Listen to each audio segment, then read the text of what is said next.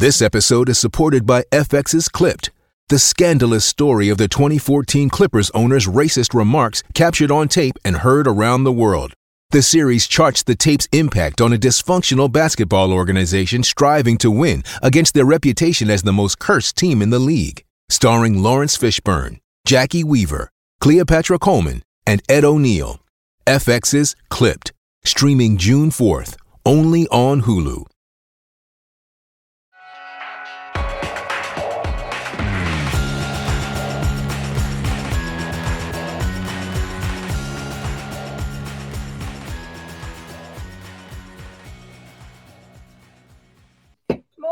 Everyone.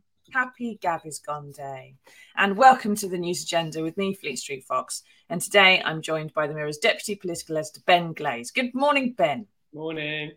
Now, this is the People's Pay Per View, so get into the comments, ask us your questions. Those of you listening later on podcast will just have to march on Parliament and make a noise. So, what have we got for you today? Well, the Mirror has splashed on Matt Hancock entering the celebrity jungle, saying that he wants people to see the real me which, having spoken to some who know the real him already, may be a real act of overconfidence on his part. But we'll just have to wait and see, won't we? But today in Westminster, the Prime Minister, Rishi Sunak, is on the ropes because not only does he have the mother of all financial headaches, a minister has just had to resign and another one's looking very shaky. And it's been perhaps, I don't know, two weeks since the last resignations, just ages in the current climate. It seems like a long time since we had a crisis. Now, Ben, take us through this. So Gavin Williamson was officially minister without portfolio, but unofficially he was sort of chief chief whip in charge of party discipline. So if I've got this right, he was basically chief bully. Um, in charge of bullying people. He's been found to have bullied them so badly that he can no longer bully them effectively. So he's had to go and they'll get another bully instead. Have I got that right? Think we should stress that they're allegations and that Sir Gavin start with. Um, so what's happened is he was chief whip uh, back a few years ago, first of all uh, under Theresa May. Um, now the chief whip is responsible for discipline, um, enforcing discipline, but also for welfare. Now the, the role was obviously made famous in House of Cards, the original British version. The character Francis Urquhart uh, became, I think, Frank Underwood in the American version. And Gavin Williamson seems to have taken it all a bit literally, like some of the uh, the way he behaved. Um, he apparently wrote a check for one MP who was experiencing financial difficulties, and when he gave it to the deputy chief whip to pass on to this uh, this unfortunate MP, said, "Make sure he knows I own him now." Um, you know, he was very Machiavellian, dark arts. Everyone knew how Gavin Williamson behaved. He actually kept a literal whip on his desk. And he also had this tarantula called Cronus, which apparently he would use to intimidate people.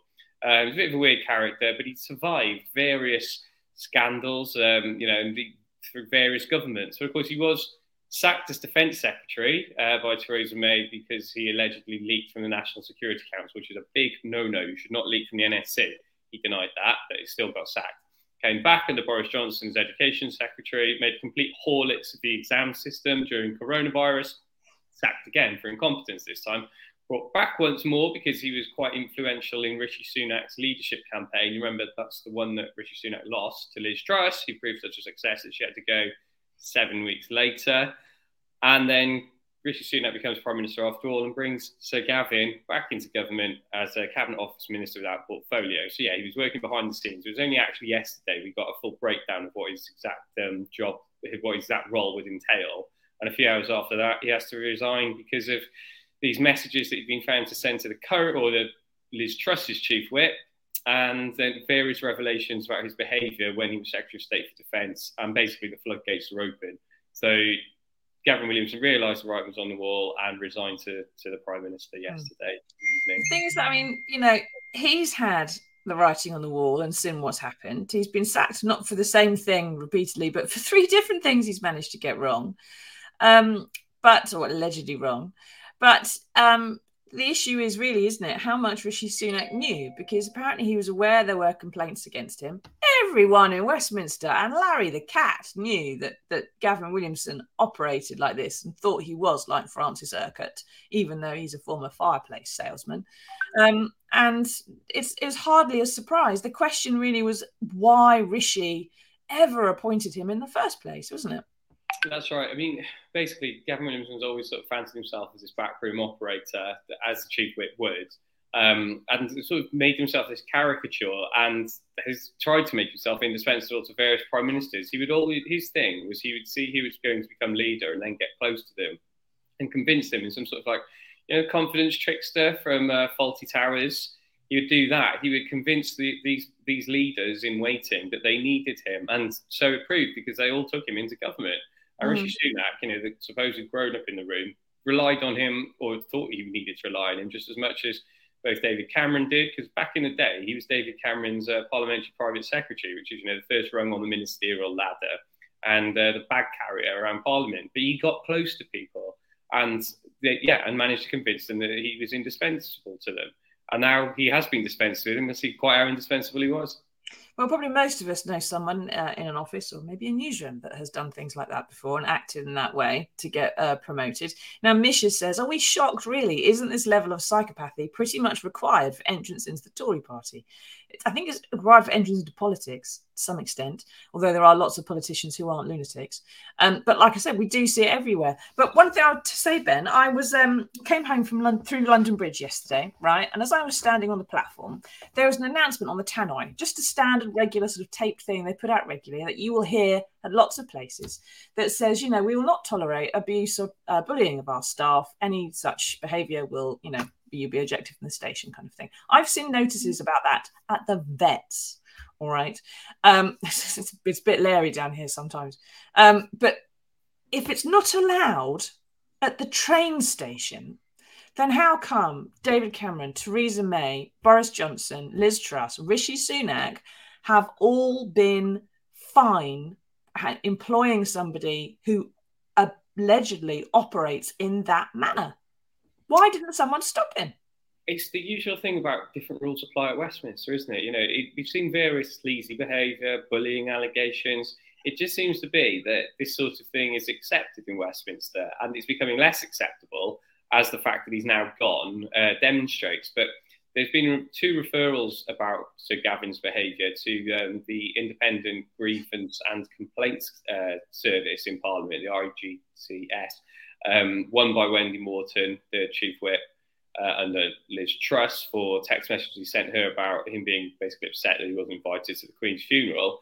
And also from a former civil servant at the Ministry of Defence, who um, Sir Gavin told, we are, we are led to believe, told slit your throat and uh, jump out of the window. It's not very nice behaviour, even in Westminster. So that parliamentary um, process, that investigation will go on, even though uh, Sir Gavin is no longer a minister. And at its most, it could, you know, I think it can recommend suspensions and censure and things like that. So this definitely isn't the end of the matter because those investigations, I mean, in his resignation letter, um, Williamson actually said that he, he's stepping down so he can focus on dealing with those investigations. Or, you know, mm. excuse to but make. Am I right thinking, Ben, what happened to the internal investigation into Chris Pincher's alleged handiness? Is that still going on as well? I believe that's still going on, yeah yeah they don't they don't go quickly these things. In fact they tend to they tend to perhaps end when someone's not looking at them anymore. Mm. now mike says i bet matt's fuming. Matt hancock is fuming now knowing there's a suddenly a spare cabinet seat even without portfolio. He'll be screaming he'll be screaming i'm a celebrity. Get me into the cabinet to be fair, Mike, that's probably exactly what his plan is for the next few years. It worked for Nadine Dorries, let's face it. Batman says, Good morning, Foxy. Time for hello, Batman. Time for another Prime Minister. Um, not yet. Let's let's let Rishi do all the bad, horrible stuff and then have a general election in early next year and uh, at least uh, the next prime minister, whoever it is, won't have to deal with some of all the, the crud that um, I think Rishi Sunak's going to have heaped upon him and all the opprobrium. Now, keep asking us your questions. What do you think about Gavin Williamson going? What do you think about him being in government in the first place? Have you worked with someone a bit like Gavin? I certainly have.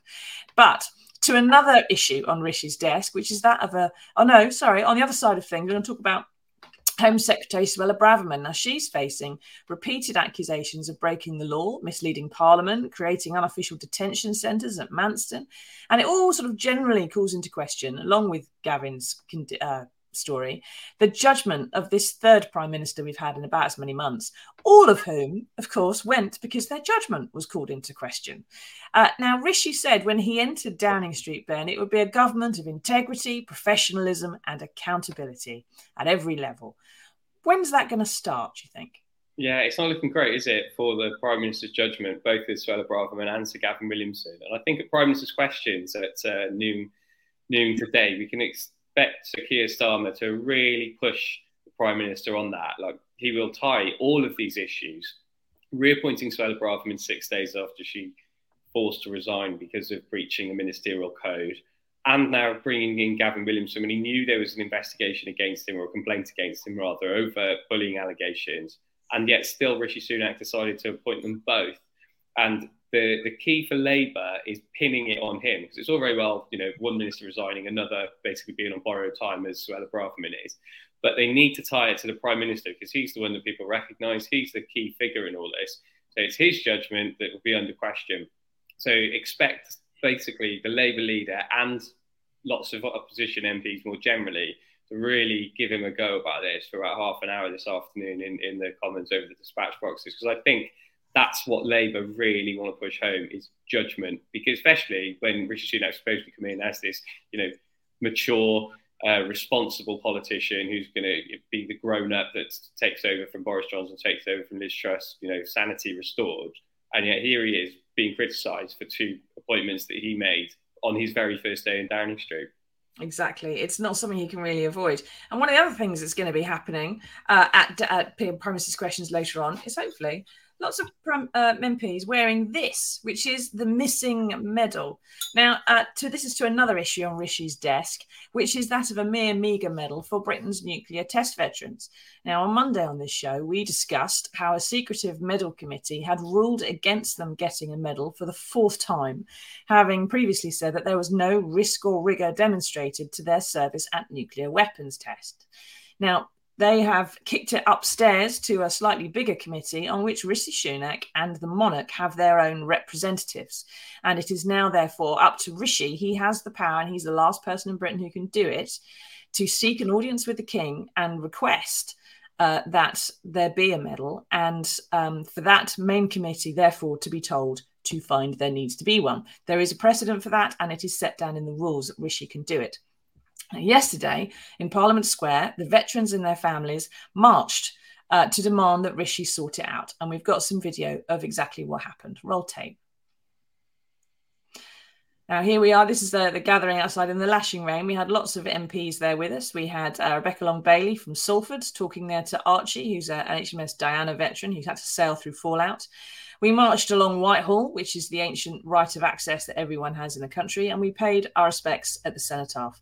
We laid a wreath by the barriers there, um, and again outside Downing Street. Um, and then when we got to the Ministry of Defence, this happened. Some police turned up, and as you'll see, the lady there who was questioning us had her hand on her weapon the entire time. Now, uh, all government buildings are guarded by armed police, which is absolutely fair enough, Ben. When we went to Downing Street and laid our wreath, the police stayed in their little hut because they could see there was some old men and some people in wheelchairs, and they let us do what we wanted to do. And when we walked away, they very quietly and very kindly took the wreath that we left by the gates of Downing Street and put it up against the cenotaph behind the barriers where we hadn't been able to get, where it is resting today uh, with black and yellow flowers to uh, illustrate black of the cloud and the, the yellow of the fireball. Now, uh, when we went to MOD, the armed police turned up and the mood changed entirely. It was much more intimidating. Like I said, the, the lady who was demanding to speak to organisers um, was had her hand on her weapon the entire time. Um, we got these great big six foot four blokes sort of being quite menacing. There's a couple there in the background of the MOD lobby that came out as they were stood on the steps, these four old gentlemen. Um, and we had a minute's silence there, and uh, they, we were made to feel extremely unwelcome. Now, Steve, who was there um, and is, uh, came in his wheelchair, said, Yesterday was quite a day. The chance to remember my dad at the cenotaph was a very special moment for my mum and myself. And unfortunately, when they went on to the Ministry of Defence, they were pretty much told to hurry up and move out of the way. Not quite ejected, but really not um, accepted or, or, given the respect they deserved. Now, Ben, you know, if all of Whitehall is guarded by armed police, you have them at Parliament, you deal with them every day. Um, what's your experience of policing in Whitehall as a correspondent who works down there? Is this normal behaviour or not?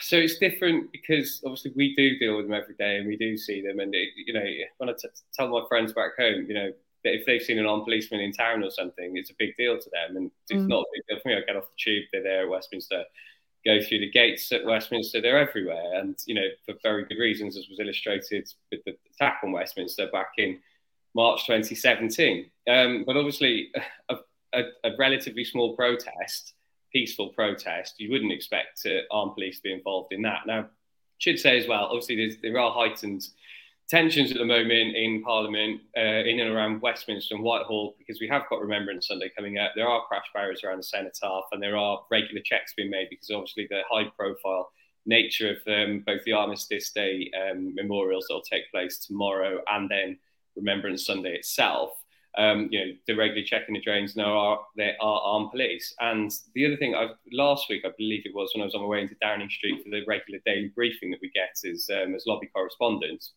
There was a Just Stop Oil protest just right in front of the cenotaph, and there was you know a lot of police came and started trying to unglue them from the road and pick them up. So there is heavy security. Um, I, I haven't seen a situation where armed police have sort of confronted a a small protest, small peaceful protest like that before. So yeah, I was quite surprised to see them see those images and that footage that you just played. Yeah. Yeah, it was a noisy protest, but it was respectful. Uh, and like I said, I, I, think part of the reason perhaps is that the cenotaph is directly opposite the gates of Downing Street. So when we marched there first and we laid our wreaths, and the veterans sort of lined up and they stepped forward, they laid their wreath, they saluted as you saw Brian do there. There were some families who, um, you know, laid a wreath on behalf of their fathers and took a sort of emotional moment uh, at the cenotaph. Everyone had the chance to just have have a personal moment there because you don't get that any other chance normally. Um, and th- I think the coppers at Downing Street could see what we were doing. So when we then went to Downing Street and did the same thing there, they went, fair enough. And when we left, they very kindly took the wreaths that we left there and put them on the cenotaph because they could see that was going on. Now, the Ministry of Defence Police didn't have that that pleasure, but uh, when I've ever had to deal, I've, I've covered lots of protests. I've been in riots not rioted, obviously, um, but I've I've been around like you have, plenty of armed police at times, and they know damn well you don't put your finger on the trigger, you don't um, hold it across your, your body right in front of people when you're talking to them. You you know how you de-escalate situations and how you escalate them entirely different. And this was badly handled policing, I think, to be fair. It was very bad look for the Ministry of Defence, especially considering that it's the Ministry of Defence which has been covering up and lying to these veterans for 70 years. Steve says you don't see armed police at the eco protest blocking roads. Veterans are a bit more of an easy target. You do get the you get police turning up, but they're not armed in quite the same way, Steve. You're quite right, and they do generally try to negotiate with the with with the eco protesters blocking the M25. But you got four men in their 80s and 90s uh, tootling along and wishing to lay a wreath, which is supposed to be fairly sacred, to the war dead, the Cold War dead. Uh, and they're made to feel very unwelcome. It's not a good look at Remembrance Week. Mike says, could those heavy handed tactics have been caused by requests from inside the MOD offices? I did very much get the impression that someone had made a phone call, Mike, but that's just an assumption. I don't know. Probably more like that the security guard in the lobby went, Oh my God, someone's turned up and made a call to somebody. We'll have to see how things turn out, don't we, in the, in the rest of the week. Um, now, it's obviously Armistice Day on Friday. The veterans will be marching at the cenotaph wearing their missing medal badges on Sunday. Uh, and if you would like your own, if you are a nuclear test veteran, you don't have one, or a member of the family, or if you would like to support the nuclear veterans, you can go to um, the labrats.international webpage. I think that they're probably watching this, and there'll be a link go in the comments. Uh, they have a shop where you can buy your own, and it also contributes to the cause and helps them keep on campaigning and fighting. So if you like one of these badges, it's an absolute honour to be invited to wear one myself. Then um, you know, go ahead and see if you can have on your own. There will be further revelations to come on the test veterans later this week. But PMQs today, like I said, there should be some MPs wearing these, and that's why. It's because their support for the missing medal that the nuclear test veterans uh, deserve. Now, get into the questions. Ask us your comments. How do you feel about Gav finally being gone? Do you think Suella Braverman is going to be next? Do you think Rishi Sunak is going to last past Christmas? He's going to last longer than a lettuce, but um, you know, I don't know what's like. Is he going to last as long as uh, the Christmas turkey? We'll have to see, won't we? Uh, and we'll try and wrap some of those at the end. But first off, there is some good news in the world, and we managed to dig it out for you. Here it is.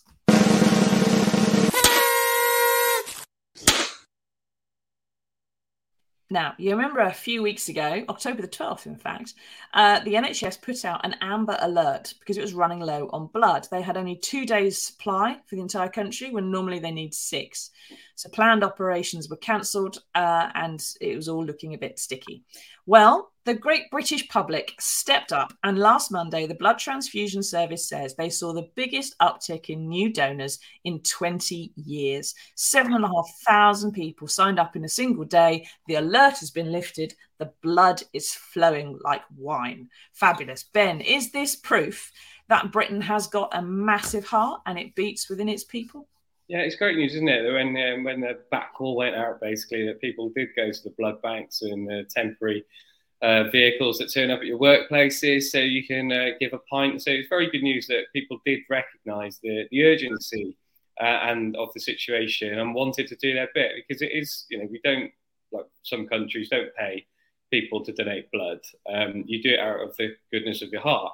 Um, so it is it is great that people have, have seen that and wanted to do their bit you know, it does for me. It brings back like you know, how people were with their neighbours during the pandemic, and you know, we're going shopping. Is there anything you need picking up? That sort of I'm loath to use the phrase "big society" that David Cameron uh, obviously got elected on back in 2010. But it is people showing the greater good and doing something that. Remember, giving blood is a little bit of an insurance policy as well, because you might be the one who gets run over by the bus and needs two 12 pints of blood. So, you know, you do it not just as well because you want to help your fellow man, but you do it because it could be you one day that needs that blood. So you do bear that in mind. You don't want the blood stocks to be low if you're the one requiring the transfusion. Exactly. And it's you know the entire theory of taxation, the NHS, everything. You pay in to help everybody else, but it helps you too, is supposed to be the point. So long as they spend all this stuff wisely and uh, and they use it well. But you know, blood does all go in in good people. So that's not a bad thing at all. So one question we've got to wrap on. Eileen says, Have we ever had a government where so many have been sacked and where so many politicians have been guilty of sleazy and bullying acts? Uh, the government we've got is very, very new. So, so far we've got one who's sacked for allegations. But of course, I think Eileen's talking about the governments we've had since uh, since 2010, 2015, when Cameron uh, got elected uh, on the alone as opposed to part of coalition. There has been, especially in the last couple of years since 2019 and Boris Johnson, Ben, there's been a never-ending whack in the face with a wet fish. Someone else has gone. Someone else has gone. Um, is this what? Why is that? Is this because you know the people who are in these type of governments because of the, their ideology, or there's something about them, or because they're on the fringes of their party, they're just less experienced, or they're less good, or they're less nice? Is is it because they're not as centrist and they're not as I don't know, not as reasonable? I think there's, there's several reasons. One is that, and I was talking to someone about this um, couple of days ago that because the Conservatives ended up getting a much bigger majority than they thought they would, they hadn't vetted strictly some of the MPs who ended up getting elected. So they hadn't been through the very, very tough procedures that you would if you were going to, for example, win a safe seat in Surrey, for example. Um, so there's that. There's also fish rots from the head. So if Boris Johnson's the prime minister, the leader of the party, and you know, multiple sleaze allegations against him, multiple extramarital affairs, um, failure to declare outside earnings in time in Parliament, and scant regard for the rules that we saw around um, the pandemic. But if people think that's how the leader behaves, so they'll think, well, that's fine, I can do that as well. And then there's another element, which is perhaps one we should welcome, which is people won't put up with this nonsense anymore. You know, you could maybe it's uh, we've all you know become too thin-skinned. Some might argue, but the tolerance level for people sending abusive messages like Gavin Williamson did to the chief whip, well, back in the, you know 20 years ago, people might just have taken that. Now people won't mm. accept that anymore. You know, the workplace people have certain standards that they think they can expect in a workplace, and they don't put up with that sort of nonsense. So that's something to be welcomed because people realise their tolerance for it has, has, has run dry. So there are processes where you can raise these. I mean, obviously, there's Her Majesty's Press, where we welcome anyone welcoming, uh, giving us such allegation. But there are within Parliament, there are complaints processes which didn't exist a few years ago, where they can, can be raised and dealt with largely behind the scenes, at least until the outcome of an investigation. So I think those three elements um, do have all combined for this, this reputation of this Parliament, this former Prime Minister and Boris Johnson, and the fact that people just don't put up with this sort of stuff anymore. No, well, I do wonder a little bit if I mean it is good. I think that you've got some people, obviously officials and so on, who know there's someone they can go to complain to, as Priti Patel experienced, as Gavin Williamson experienced. Um, but you know, Anne Milton, who came out with this check uh, story, she's left Parliament. And she didn't mention it at the time. And she's an experienced woman of the world and she's fairly tough. There's no reason that she she couldn't have raised that with somebody. Um, I, I just worry whether there are still people, probably deeper within the organ, many organisations, many walks of life, who go, "Well, I know I could and I know I should, but I don't think I can." So yeah, so you know, the interview Anne Milton gave to Channel Four last night, which basically did for Gavin Williamson in the end.